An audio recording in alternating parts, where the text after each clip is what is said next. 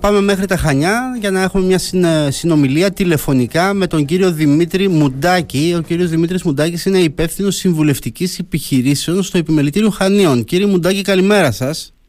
Καλημέρα σας κύριε Γιακουδή, καλημέρα και στους ακροατές σας.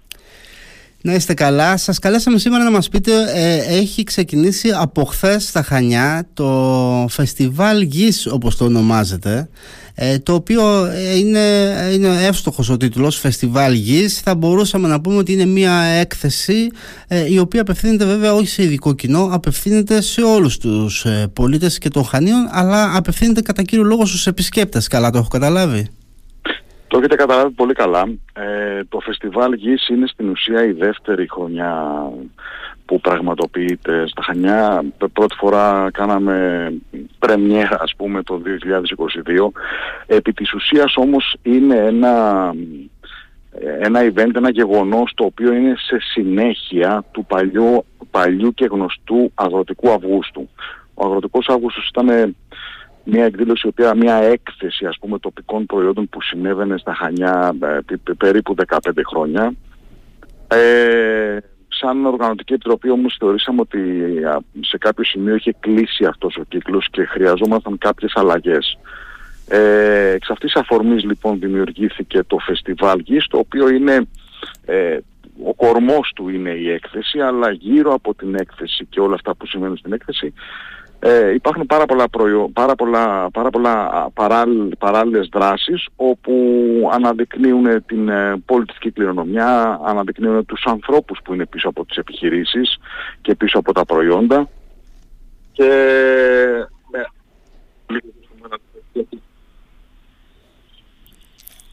Ναι. Κύριε Μουντάκη, μας ακούτε? Να ακούτε τώρα. Τώρα σας ακούμε, ναι. Αναδεικνύει λοιπόν τους ανθρώπους και τα προϊόντα και την πολιτική κοινωνία της Κρήτης, ούτως ώστε να μπορεί ο σκέπτης των Χανίων αυτή την περίοδο να γνωρίσει έτσι σύντομα και σε ένα περιβάλλον φιλικό και φιλόξενο το τι σημαίνει Κρήτης.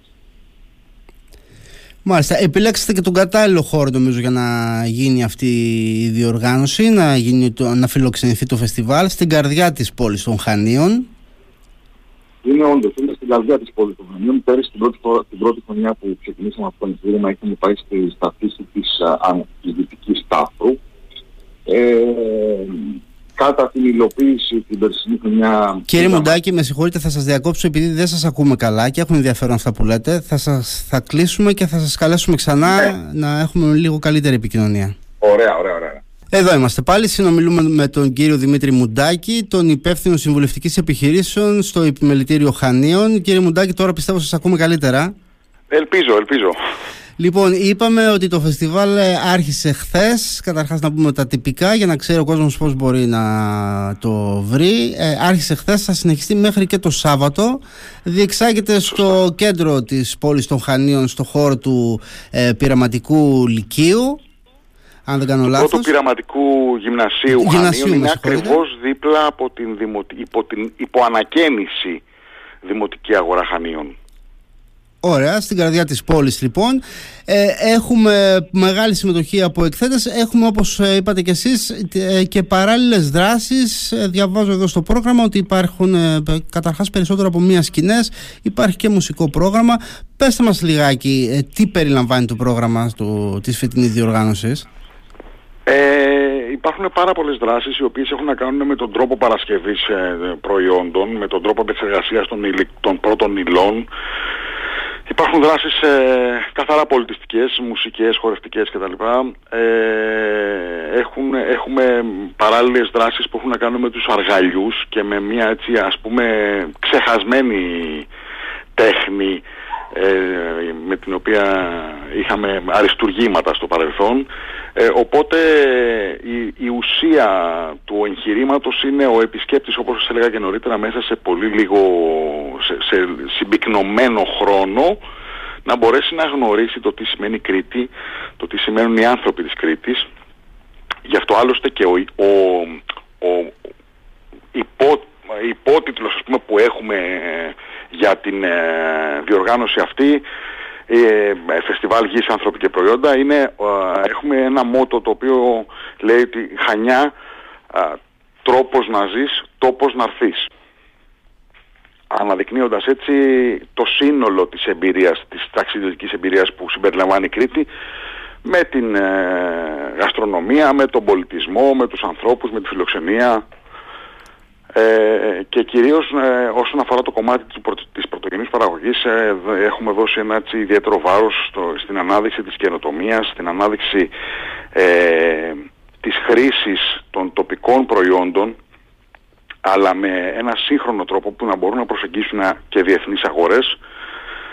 Σε αυτή την προσπάθεια έχουν εμπλακεί και το Επιμελητήριο, έχει εμπλακεί και το Πολυτεχνείο Κρήτης και άλλα έτσι εκπαιδευτικά ιδρύματα όπως το ΜΑΙΧ, και προσπαθούμε με αυτόν τον τρόπο να αναδείξουμε την ποιότητα και το πλεονέκτημα που έχουν τα τοπικά προϊόντα, και με αυτόν τον τρόπο να αναδειχθούν οι τοπικές, ακόμα και οι πολύ μικρές επιχειρήσεις.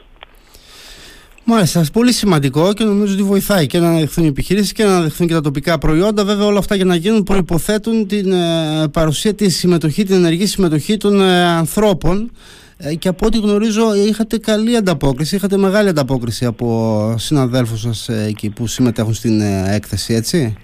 Η ανταπόκριση είναι αρκετά καλή από τις τοπικές επιχειρήσεις, παρόλο που εδώ πέρα ξέρετε υπάρχει ένα τεχνικό πρόβλημα.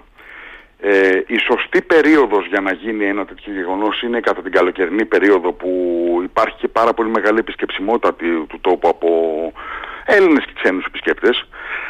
Είναι όμως παράλληλα μια πάρα πολύ δύσκολη περίοδος για όλους τους ανθρώπους του πρωτογενή και του δευτερογενή τομέα, γιατί είναι περίοδος όπου είναι φορτωμένοι με δουλειά, ας πούμε, λόγω ακριβώς αυτής της μεγάλης επισκεψιμότητας, με αποτέλεσμα πολλές φορές να θέλουν να συμμετέχουν και να μην μπορούν τεχνικά και να το υποστηρίξουν από πλευράς προσωπικού και ωραρίου.